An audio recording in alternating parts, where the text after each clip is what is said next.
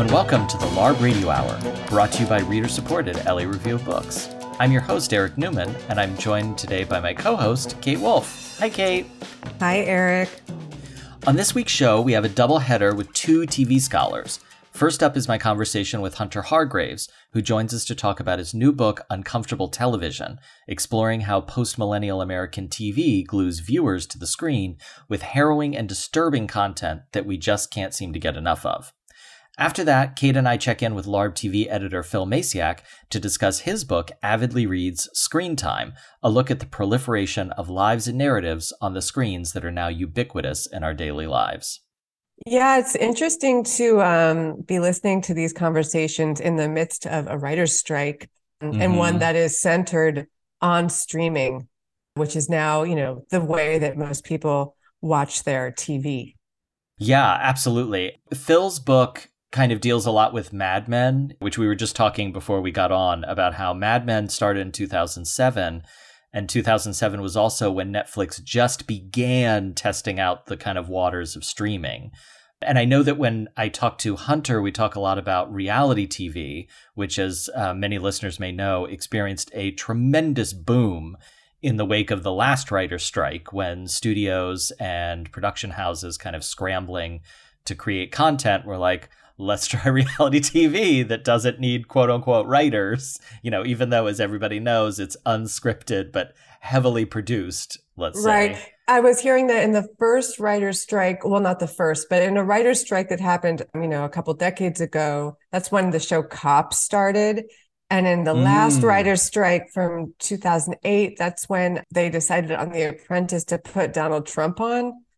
Oh no! Oh my God! These are terrible.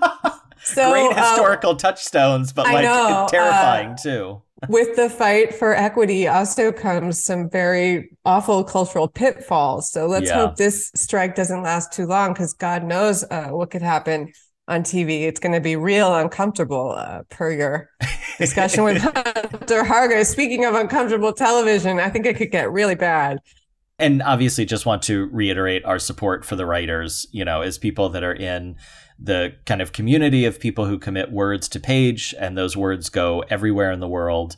Definitely supporting writers who are trying to get paid amidst a kind of changing industry in TV, but also publishing that is making that difficult as we kind of make leaps forward in technology. Sometimes it can feel a little bit like a step back for the people that are creating all of this prestige content. Yeah, I was telling you that my father was a member of the WGA for my entire life. And, mm-hmm. you know, that was great healthcare when I was able to access it. Yeah, I love that this is a union town and uh, we support writers. And I'm, I'm looking forward to uh, the strike. Maybe there will be some trickle down from this strike, and novelists and uh, essay writers and journalists can take note and demand better rates because we all know that's a major issue. Yes, for sure. All right, well, let's get into those conversations. Great.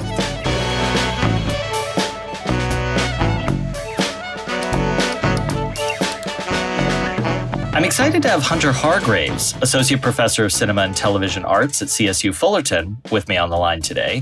Hunter joins us to talk about his new book, Uncomfortable Television, published recently by Duke University Press. In Uncomfortable Television, Hunter argues that since the dawn of the new millennium, American television has kept audiences glued to the screens with intensely plotted and character driven dramas that borrow from the epic aesthetics of cinema as well as reality programming that takes us into surreal new worlds that are our own but also not. At the same time, Hunter says, and I think any contemporary viewer would find it really hard to disagree with him, Contemporary TV shellacks us with disturbing images and themes like graphic sex, addiction, misogyny, racialized violence, despicable antiheroes, and the exploitative world of ordinary people sharing profound pain for a national audience of millions. But what's unique about this peak TV programming is that it encourages us to find pleasure in being disturbed, training us to survive in an increasingly precarious world that it also asks us to surrender to.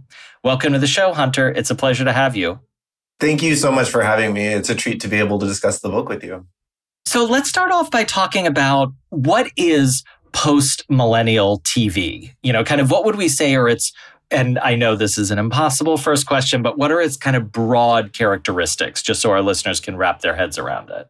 Yeah. So my book makes essentially a historical kind of argument at its core, even though it's kind of gussied up in this in this grand two-word title, uncomfortable television. But I'm thinking about what I call post-millennial television and the changes that happened within it. And by post-millennial television, I'm thinking about kind of around the early to mid 2000s the aughts to the sort of mid 2010s sort of the period immediately following the new millennium. And I use post millennial in the book as a just because I feel like it has a it's slightly less tedious than to say early 21st century television and to be sort of more precise about those dates. But yeah, thinking about a lot of the changes that have happened to television in that sort of 10 to 15 years. And we're very familiar with a lot of those changes. Reality television explodes and takes over primetime programming. Television becomes serialized first in these kinds of prestige HBO, AMC dramas, but now kind of across all different genres. We start to see fan cultures move from formerly cult television sort of genres to now fans are everywhere in every kind of program. And with that comes the democratization of television criticism, first through blogs and sort of early recaps, but now, of course, through podcasts and social media and, and other kinds of paratexts. So yeah, we see a lot of these changes, including, you know, and of course, more money gets pumped into television at this time too better aesthetics, higher production value, which leads to a number of critics sort of saying that during this time, television is also being sort of artistically legitimated. So we know all of these changes to television because they're the ones that the industry and a lot of scholars comment frequently on, right? And the book is sort of saying like, but guess what? There's this there's this sort of undercurrent, affective undercurrent that is accompanying all of these changes and that is this turn to pleasurable discomfort. In view of that turn, let's talk about reality TV. So I know that reality TV gets supercharged as a response really to the writer's strike when networks have to come up with content and they're like, but we don't have writers for all of our scripted shows. So let's go unscripted. Let's see how that works. Turns out it was a bet that really paid off. I know it's a broad and diverse genre that spans everything from Real Housewives, which I've recently fallen in love with, to My Strange Addiction and My 600 Pound Life. Those shows, I guess they're all disturbing in their own way, but I think what connects them is this more generalized anxiety among viewers, particularly I think of our generation, so of kind of millennials and zennials who are living in a time of both unmitigated and unprecedented publicity. So our social media feeds that can broadcast us to like millions of people will never see, but also devices that listen and watch us in our homes is kind of like digital assistants. And so, in a weird way, I think part of the discomfort is watching these people perform a live wire act of sharing things about themselves and always tending towards the most personal, the most painful, the most intense for the entire world to see. And I think that this is part of the discomfort is watching someone else's really cringe moment, but also then being like, oh my God, like at any moment that could be me. So there's a very strange identification with people on TV at a time of peak publicity and also the peak risk of publicity. Yeah, there's I mean it's it's interesting too because in that sort of very early 2000s and I love that we're having this like early 2000s nostalgia and sort of like renaissance stylistic renaissance because you know that's this era also of like really wild uh, sort of reality television like this kind of pre-writer strike right? Like it's almost this wild frontier in which you've got shows like Temptation Island and who Wants to Marry a Multimillionaire, and a lot of these very unhinged programs. And I think there's clearly some element of sort of Schadenfreude like happening like within that and sort of identifying with the kind of cringe or the pathos of the subject who is exposed too much on this. But it's happening at the same time that social media is just starting to like put its tentacles in kind of our everyday life. So as, you know, first reality television, then social media starts to model these practices of surveillance and confession that you were sort of alluding to earlier, right? It's important to think about how reality television, both in its sort of like its claim to reality, even though the the savvy reality television spectator knows that there's it's not quite real, right? Like the real housewives are are very staged in their melodrama, right? But so it comes from both this kind of, I think, guessing what's staged, what's not staged, right? So in the case of the Real Housewives, it's like some of that discomfort comes from watching someone sort of act too hard or act not enough, or, you know, like the acting is somehow off than what we kind of expect it to be. But it's also in terms of like thinking about those incredibly vulnerable and intense moments that seem like they're sort of manufactured for spectacle, but do have their roots in a very kind of like real and I think powerful discomfort. So I'm thinking of Tyra Banks yelling at Tiffany in America's Next Top Model famously, like, I have never yelled at a girl in my life like this, right? Take responsibility. We were all rooting for you, right? Like, and and I know many people of my generation that can recite that monologue from memory in part because it is an iconic moment of reality television, but it's one that I I can't help but watch and feel an insane amount of, of sort of discomfort and not just liking it for its maybe sort of its camp value in that kind of like reception mode, but also because, you know, she's yelling at a girl who is at the time like very poor, has just performed her sob story, right? But is not performing enough within the terms of the competition, which makes it, which takes it from this just necessarily sort of voyeuristic mode. And I think really does create a lot of kind of circuits of empathetic identification that help us sort of latch onto this girl's play and to think about it as a kind of like, this is supposed to be just a, a saccharine modeling competition. And here we are actually like having an identity crisis in the middle of it. Yeah, absolutely. There's so much there. The identification and over identification, I mean, that's the other weird hook of reality TV is that you are seeing, as you said, lightly scripted, but like real people. And I think, you know, to think too about as the performers, let's use that word, become more aware of the apparatus and the media ecosystem around it. This is particularly true, I think, of Real Housewives the other thing that becomes really uncomfortable for me to watch is the live wire act of them understanding that they have to be dramatic enough to stay on the show but not do something so crazy that it damages their brand and you know which is very consciously constructed also and puts sponsorships and other money at risk and or gets them in legal trouble. I mean, there's just so much going on in a simple, you know, of like, oh, you look so pretty. Oh my God, rose all day. and that lightness and darkness at the same time is also constitutive in a broader way of the kind of era of television that you're talking about. I think you could map that kind of thing straight to euphoria, where it's like kids having fun, but also in the darkest and most adult way possible. In the book, I think about reality television primarily from what I call recovery television, which looks at a lot of programs that are rooted around kind of questions of addiction or compulsion. So, My Strange Addiction, but also Intervention and Hoarders and a lot of shows of, of that ilk from the, especially that were very popular in the late 2000s and early 2010s. The thing with something like Intervention is that it, the question of performance is really interesting because this is a series that is profiling individuals addicted to drugs and or alcohol, right? So how they perform their addiction is a really sort of fascinating and layered performance because on the one hand it is the quote unquote sort of most real that you can get, right? Like as if there's no performance because they're high on drugs, right? Like they're out of their minds, right? And yet, on the other hand, there's this sort of tension between like how is the question of how the subject is performing their addiction becomes really instrumental to the logic of the show, which has to show you the subject sort of incapacitation, followed by a family conflict, right? A stage sort of family conflict, the intervention that then produces this kind of climactic result for the cameras.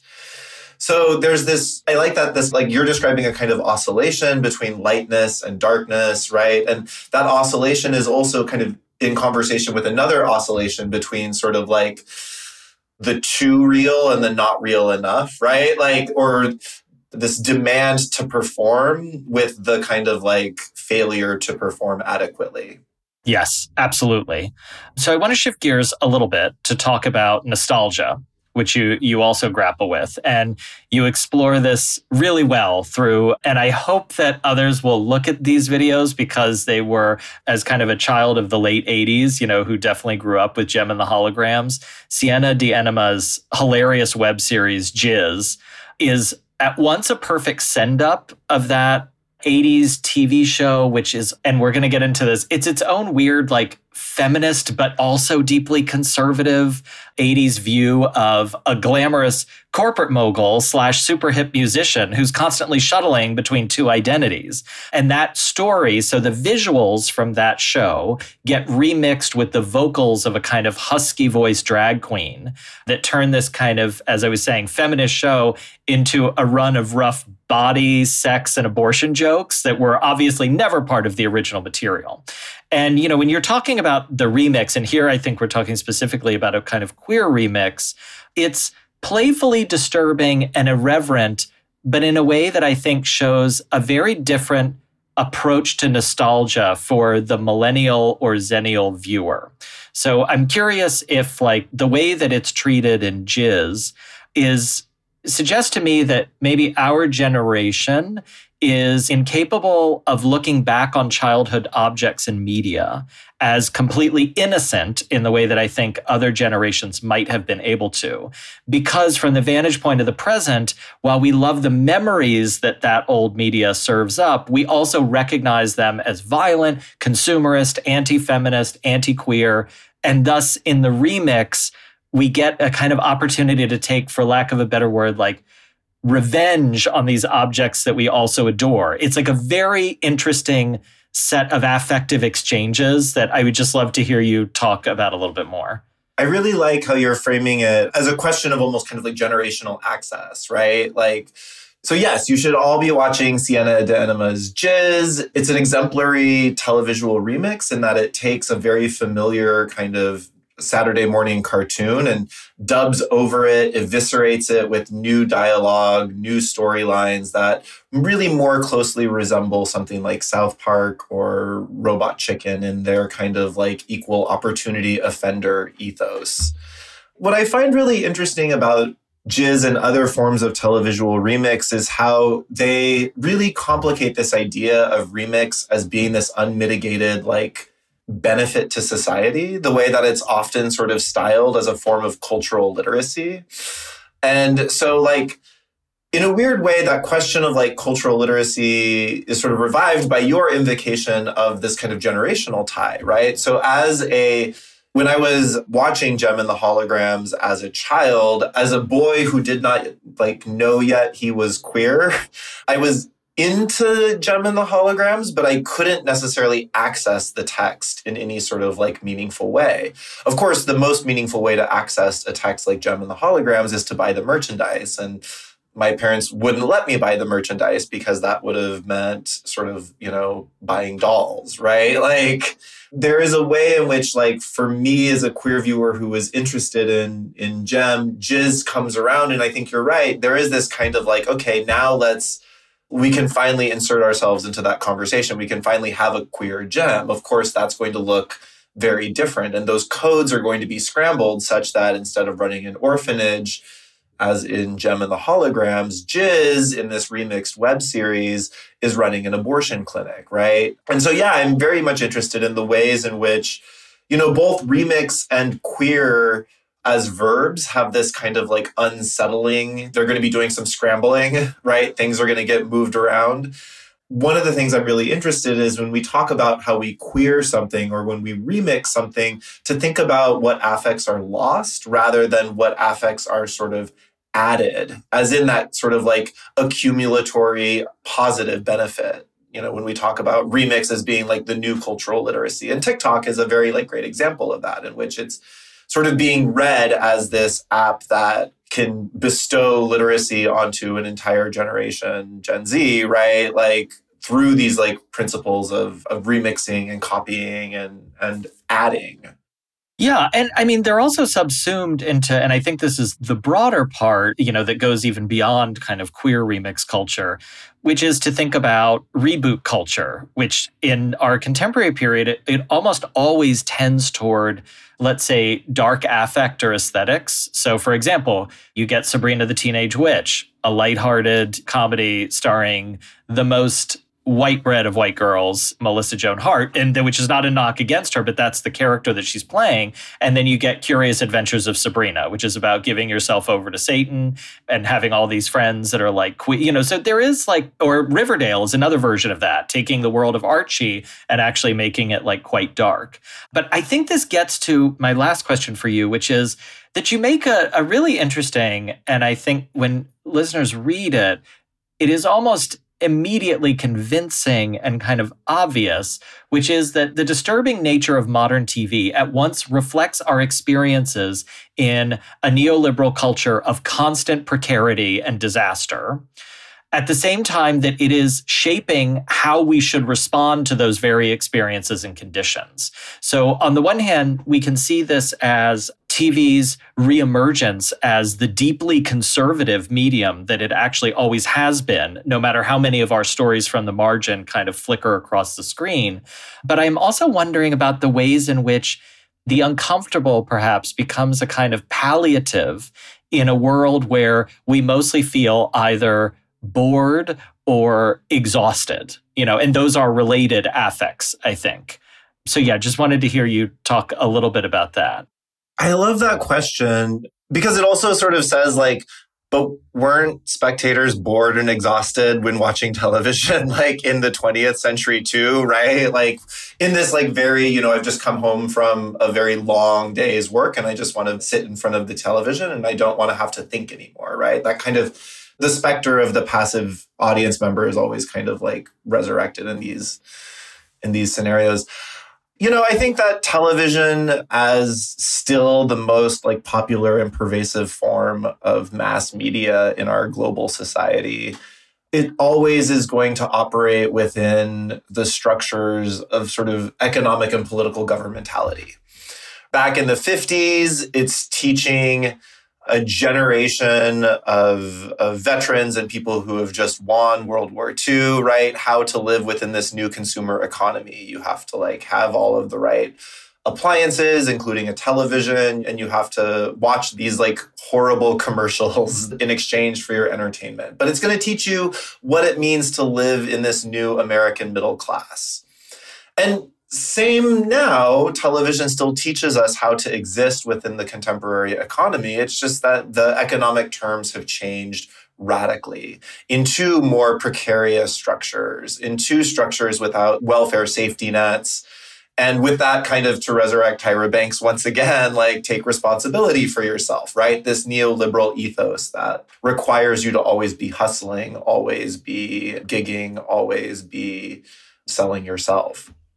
I think in the book, the example that I've sort of best used to that effect is the first chapter when I look at girls and the celebrity sort of persona of Lena Dunham. And there's been a little bit, there's been some media articles about like how people are rewatching girls and sort of revisiting it and also revisiting the kind of misogyny that Lena Dunham was sort of arguing against 10, 12, 13 years ago when the show started. And there were a lot of kind of concerns over that she's showing too much skin or that she's doing too much within the series. And, you know, there's certainly a cultivation of an affect of irritation, right? Like it's an irritating show, and she is an irritated character. Hannah in there. And I think it's really tempting to read sometimes the act of calling out or of trolling or of expressing irritation in sort of witty and performative ways as being a specifically kind of millennial mode of address. The idea that like millennials just sort of like to talk about how problematic everything's are without offering any kind of constructive solutions or or they're too bored and exhausted to like actually go find the job right? Like they'd rather just complain and about how irritating it is to like find work. But i think one of the sort of affective benefits of that calling out of that trolling is the feeling of perhaps solidarity that you get with others when you talk about when you call out larger economic structures. So Girls is very open on this front, right? That it's because of the 08 recession that there is now limited economic mobility for young millennials, especially young millennial women at this time. And thus, to be irritated is a weapon of survival that a lot of young girls must use in this sort of post post feminist you know because they're not allowed to be the women of girls are not allowed to be the women like sex in the city right? They're not allowed to have the kinds of like careers that would invite this kind of like post feminist dilemma between like work and family or career and personal life. And so girls can't quite perform its perform that kind of economic narrative just because it can't. And so instead, you have these kinds of call outs, you have these kinds of quips that come across as kind of entitled irritation, but actually become a larger sort of commentary on what it's like to be working and living within this injured economy. And I think that's where this sort of interesting dynamic between sort of like, well, can these negative affects of discomfort like become reclaimed at all? Or do they have a kind of like political valence, which might speak to the sort of questions of exhaustion? It's really hard to make irritation like political because it's supposed to just be this kind of like quiet frustration rather than this kind of like act of rage, something that would incite political action. Right. And then what becomes even more complicated with the example of girls is that on the one hand, you can have exactly who you're talking about, the disempowered, disenfranchised millennial subject who is watching these women on screen performing her her experience or an experience very similar to her, one that she can really relate to. And yet the people performing on screen are for lack of a better term, like kind of Nepo babies, you know, that have access to the very ability to give her this representation because they're outside of the worlds of precarity and the loops of, you know, capitalist fatigue that like the viewing subject is trapped in or enmeshed in. It's so fascinating. Unfortunately, we have to end there. I could talk to you about TV all day, Hunter. This has been fascinating. Listeners, we've been speaking with Hunter Hargraves about his latest book, Uncomfortable Television. Thank you so much for joining us, Hunter. Oh, thank you so much for having me, Eric.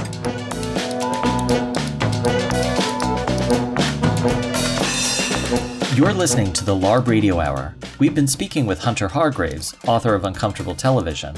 And we now turn to our conversation with Phil Maciak, author of Avidly Reads Screen Time. We're excited to have LARB's TV editor, Phil Maciak, join us today. In addition to his work at LARB, Phil is a lecturer in English and American Culture Studies at Washington University St. Louis and the author of The Disappearing Christ Secularism in the Silent Era. He's also a contributor to Slate, The New Republic, The Week, and other publications. But he joins us today to discuss his latest book, Avidly Reads Screen Time, part of a series from NYU Press.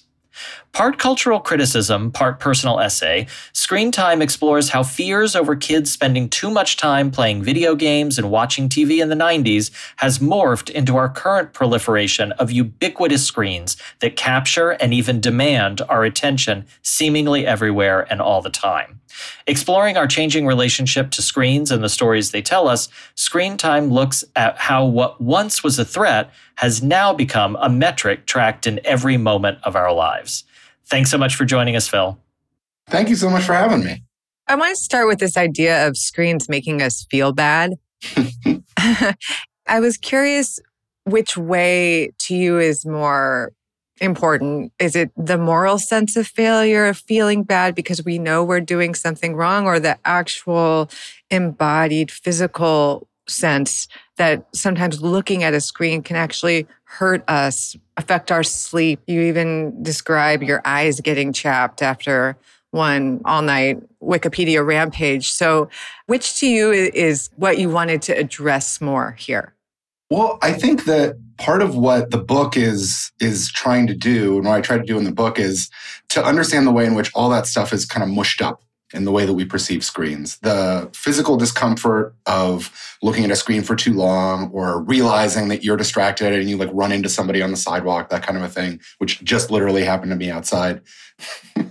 but also the sense of moral failure, right? The idea that articles and pundits have been saying that screens are public enemy number one for all sorts of social ills for you know the better part of several decades that these things all kind of mush together right? And they reinforce each other right? So if you're reading and your eyes are sore at the end of the night then you feel bad physically but then you also associate that physical discomfort with a sense of oh i've done a, a, bad thing right? This is the, this was the wrong thing for me to have done.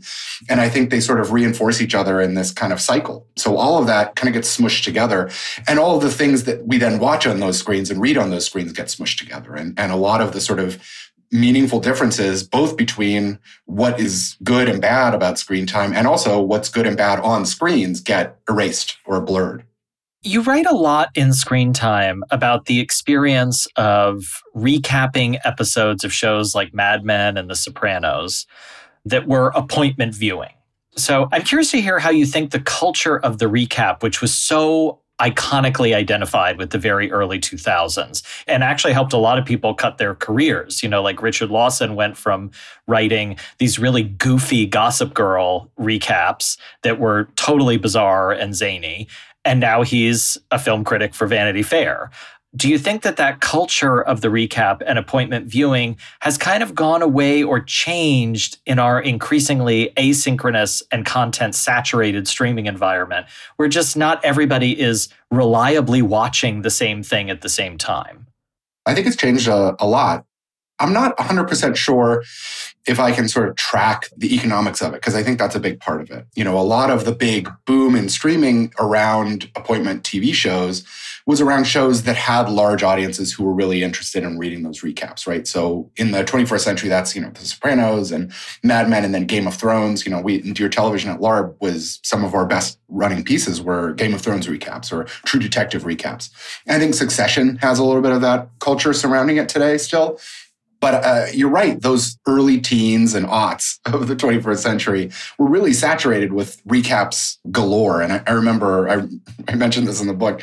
There were a couple of sites that would post like recaps of recaps, where you get a list of well, who really recapped this episode this week? You know, from IndieWire or Vulture or something like that. And I remember when we were doing Mad Men recaps, it was always a real thrill when somebody picked one of our essays to be on that list because we really got the episode that week.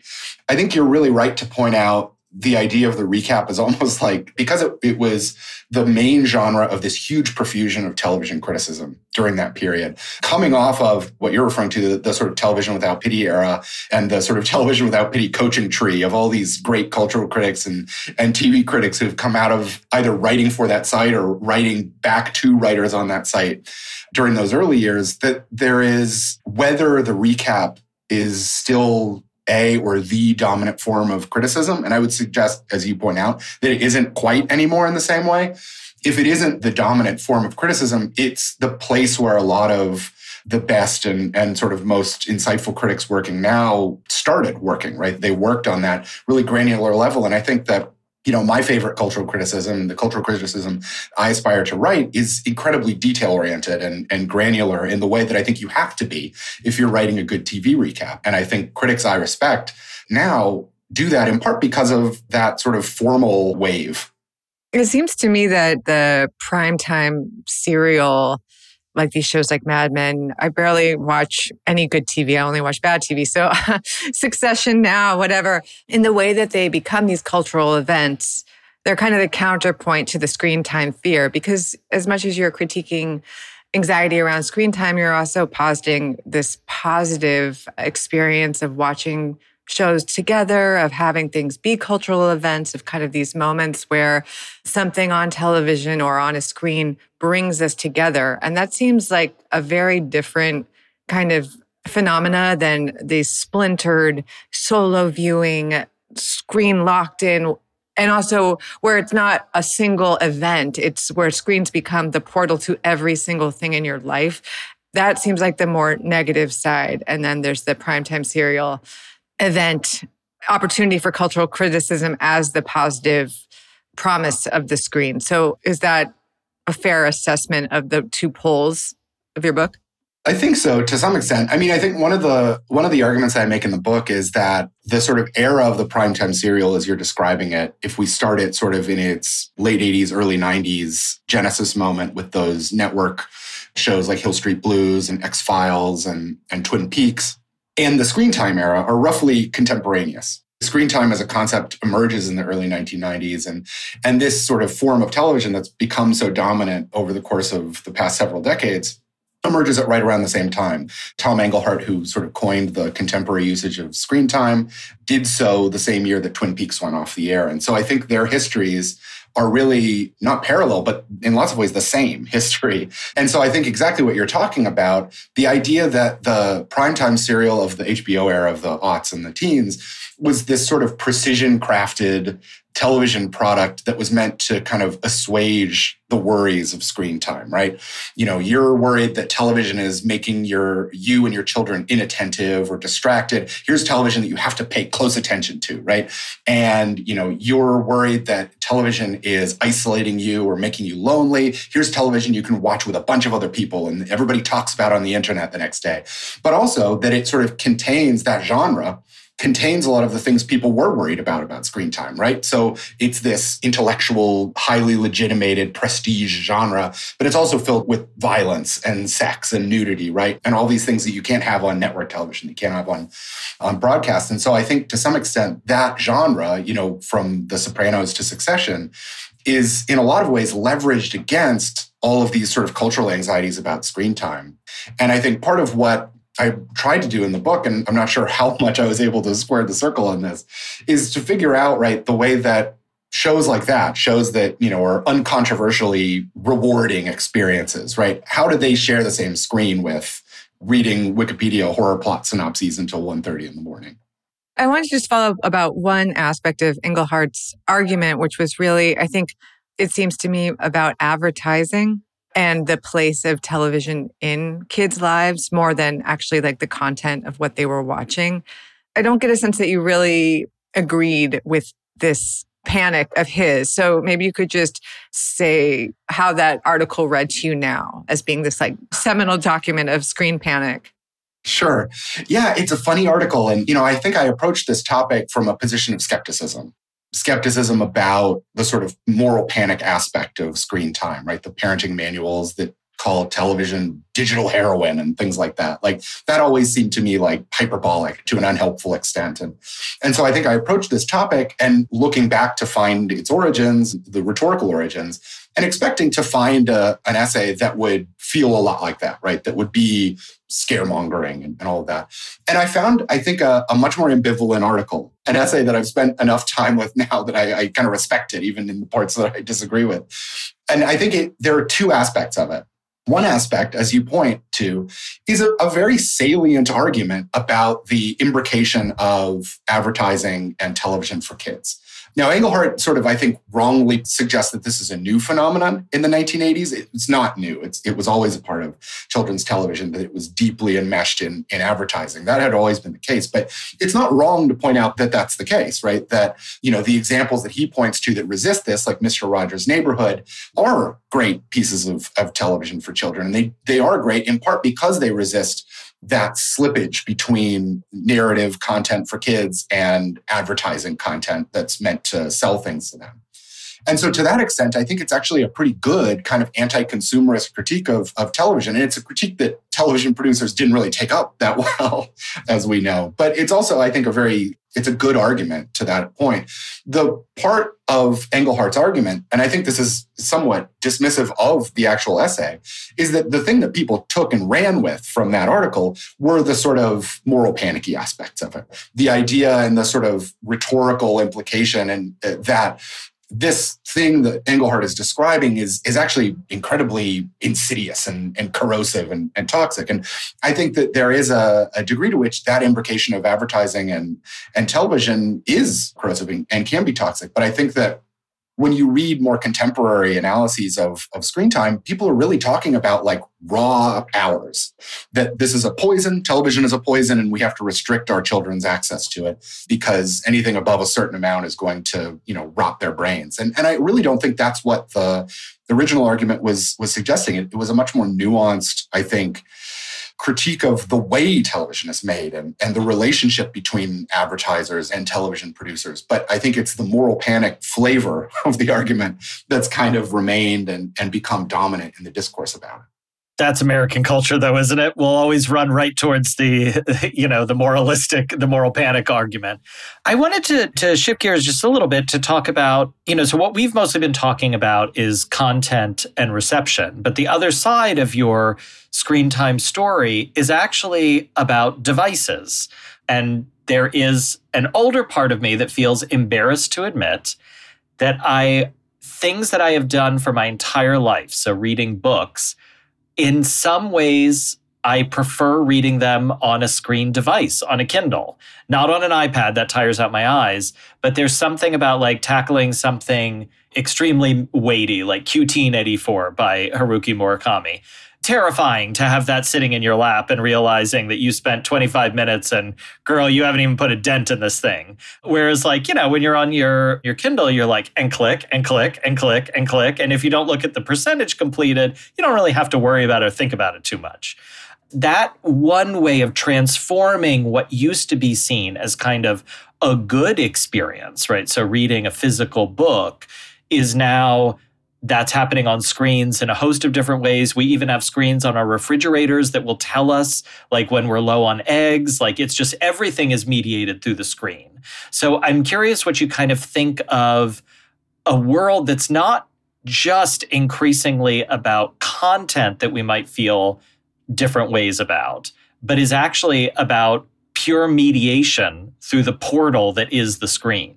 Something that I think that the book is really invested in is resisting the urge to vilify things just because they appear on screens. And I think the past couple of years have really shown us a lot about how much of our lives can sometimes just happen on screens. And this, you know, I'm speaking from the perspective of a 40 year old man here, right? Who, you know, didn't grow up with iPhones, you know, until they, they came out. And I think that there is, you know, even for me as someone who's skeptical of, of these kinds of arguments, an initial like, who wants to read a book on a screen, right? It's a book. And, you know, like I'm not reading a thousand page novel unless I can look at that thing and, and say, like, I'm putting this on my shelf when I'm done with it. So I, I, have, have a very different experience of, of that from you. But I also think that there is a, you know, it's still the book, right? And you're engaging it. It's text right? It's it exists in a different format. It exists in a different medium. But the literature if, if that's what you're getting out of it is still there. And i think a good example of this was i teach at a university and you know when the covid sort of lockdown happened and we did our kind of virtual year online it wasn't great for students. It wasn't great for faculty. And you know there are a lot of reasons for that that have nothing to do with screen interfaces right there was a global pandemic. People were getting sick. People were having mental health problems during this time for all sorts of reasons, right? And I looked around and I, you could tell that there were people who were saying, okay, here's my new teaching environment. I'm going to think about what I do in the classroom and figure out how that translates to a screen, how that translates to Zoom or Microsoft Teams or whatever. And there were other people, there are other, I think, people in all fields who just sort of resisted it entirely, right? I can't do what I do on a screen. I can't translate that to these formats. But for our students, many of whom are what you know scholars would call digital natives, right? Who grew up with screens, who grew up with these interfaces, they're less good in a lot of ways than a sort of face to face, but they're also not nothing. They're not invalid. They're not untranslatable. And so to some extent, I think a lot of specific issues that related to, you know, moving university instruction online were not about screens in and of themselves. It was about these generational divides, right? People who didn't grow up with screens trying to figure out how to be themselves, how to perform their pedagogy, how to be effective teachers in a space that felt very foreign to them, but teaching students in a space that didn't feel foreign to them to students, I think there was a much more of an ease with the screens. And that isn't to say that this was a perfect process. And there were certainly all sorts of, of systemic failures. But I think a lot of times the reason I bring this up is because I think screens bear the brunt of a lot of the critique of those events, right? It was the screens, right? And I think that very often it's when screens become the sort of fall guy for a social problem, there are generally a lot of other things happening as well. Of course. I mean, it, it's not the technology in and of itself, but it's how it's applied. You know, and I think that's something that I, I at least relate to in my feeling about phones is that they're a motor of commerce. They're made to be addictive. That's actually how they're formulated. It's not passive, but the technology in different hands with different people, you know, in control might be applied differently and not have the same results and how we would respond. Just that's one thing I think about. And it's interesting that you referenced this kind of like pushback against technology in the 90s that you felt like you were a part of by buying a typewriter, listening to um, records. You know, I thought that was interesting. You saying that that was perhaps this unwitting way of kind of appeasing our parents, telling us that the screens had been bad. And I've seen articles about this now with kids who are like getting dumb phones. And of course, this is all from the perspective of, you know, me who only got a smartphone in the last few years. So take it with a grain of salt. But I'm wondering how you see all this kind of shaking down with your own children who you write about, how different your experience of screens, you know, seems from theirs how much that also you know plays into your argument? Yeah so i mean i think this is in a lot of ways where the book started was i've been editing television criticism at larb for a long time and for a long time before that i've been writing it and you know i think that coming up in that sort of recap era that you know we were talking about earlier really made me feel as though or helped me to define criticism as something that is ultimately a social form of writing right? I'm writing to other people and if you're writing a recap very often and these days, you know, you're not writing to people who haven't seen the episode. You're writing to people who watched it essentially with you and want to sort of have a conversation about that episode afterwards. And so I thought about watching TV with my partner, with my friends, with my fellow writers. And I had a very clear sense of, you know, what my sort of viewing position is in relation to these shows and have tried, you know, consciously to make that a part of my criticism, right? To understand that I'm not sort of writing from high atop the mountain about these TV shows, but rather just as a viewer, right? Here's my experience of this television show as a viewer. And having our first daughter, Maeve, really I started to think for the first time about how my own TV viewership or screen viewership was no longer this sort of isolated thing. And, you know, I was in control of my own screen time to some extent or another, but now I was in control of somebody else's screen time, right? And I had to start thinking about how they were going to be viewing things and what they were going to be viewing. And so having to think about this through the, the lens of, of being a parent really changed a lot of the way that I thought about my own television writing. And I think that the thing coming down the pike, I guess, in this context is that my kids are both too young to have devices of their own, right? So they don't have cell phones, you know, they're seven and three. And but that's coming and they're aware of it, or Maeve at least the older one is, is aware of it. And, you know, she'll draw these funny little mock-up phones or iPads or laptops and she'll put all of her little interests in them on little pretend apps. And she, there are these funny kind of little parody drawings, I think, of her like exposure to technology as this thing where like all of the things that you're interested in exist. And, and, you know, she has screens at school. She did the COVID year too. And a lot of it was on Microsoft Teams. So I think she got exposed in a sort of differently structured way than kids, you know, five years earlier maybe had been exposed to to screens. But you know, it's something we do worry about in the future because you know, right now we're still basically in control of what they watch and how they watch it and how much time and, and all of that. And I feel like we have to some extent a, a much more we've tried to not stigmatize screens and TV in the way that I think the sort of broader screen time discourse can tend to, in part because I think that the less we stigmatize it, the less they develop stigmas around it. And that's been part of our sort of parenting strategy. But you know the the reckoning is on its way i think in terms of the teenage years and social media and all of that. And i think that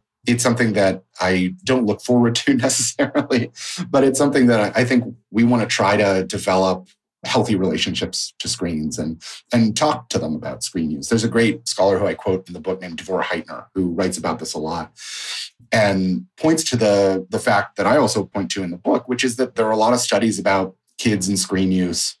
They're really hard to devise. It's very hard to to really find out whether screen exposure or app exposure or social media exposure specifically is causing any particular outcome, right? You can basically trace the idea that screens before bedtime can cause sleep disruptions, but short of that, everything else is just kind of inferred, right? It might make sense to guess that way, and maybe it's true, but it's hard to really tell what precisely is causing this or that spike in responses from from kids. And so I think part of what Heitner writes about is in that absence of sort of firm understanding of the relationship between social media and mental health, say, or what becomes much more important is the human relationships around screens, right? Talking to your kids, understanding what they use social media for, and emphasizing that you and they and the people they're interacting with on these on these sites are human beings and to be able to recognize healthy behaviors online from unhealthy behaviors. But you know, that's somewhat of a utopian dream of of screen time. And I know that this is there will be a sequel and it might not be as optimistic as this one is. I feel like that's a perfect place to end on that like optimistic or potentially pessimistic, currently optimistic, might be pessimistic soon. We'll have you back in five years. Exactly. to goes, check in yeah. and see how it's going. Screen time 2.0. Yeah. I'm gonna I'll be talking to you on a landline. Yeah. We've been speaking with Phil Maciak about his most recent book, Avidly Reads Screen Time. Thanks so much for joining us, Phil. Thank you for having me. Thanks for listening to the LARB Radio Hour. Subscribe to our show on Apple Podcasts, SoundCloud, Spotify, or wherever else you get your podcasts. If you like the show, please rate us on Apple Podcasts to help us get the word out. And we'd love to hear from you. The producers at the LARB Radio Hour are Medaya Ocher, Kate Wolf, and Eric Newman. Our executive producer is Alan Minsky. Our sound engineer is Matea Bain. Editorial production by Jake Levins. Our intro music was written and performed by Imogen Teasley-Vlautin.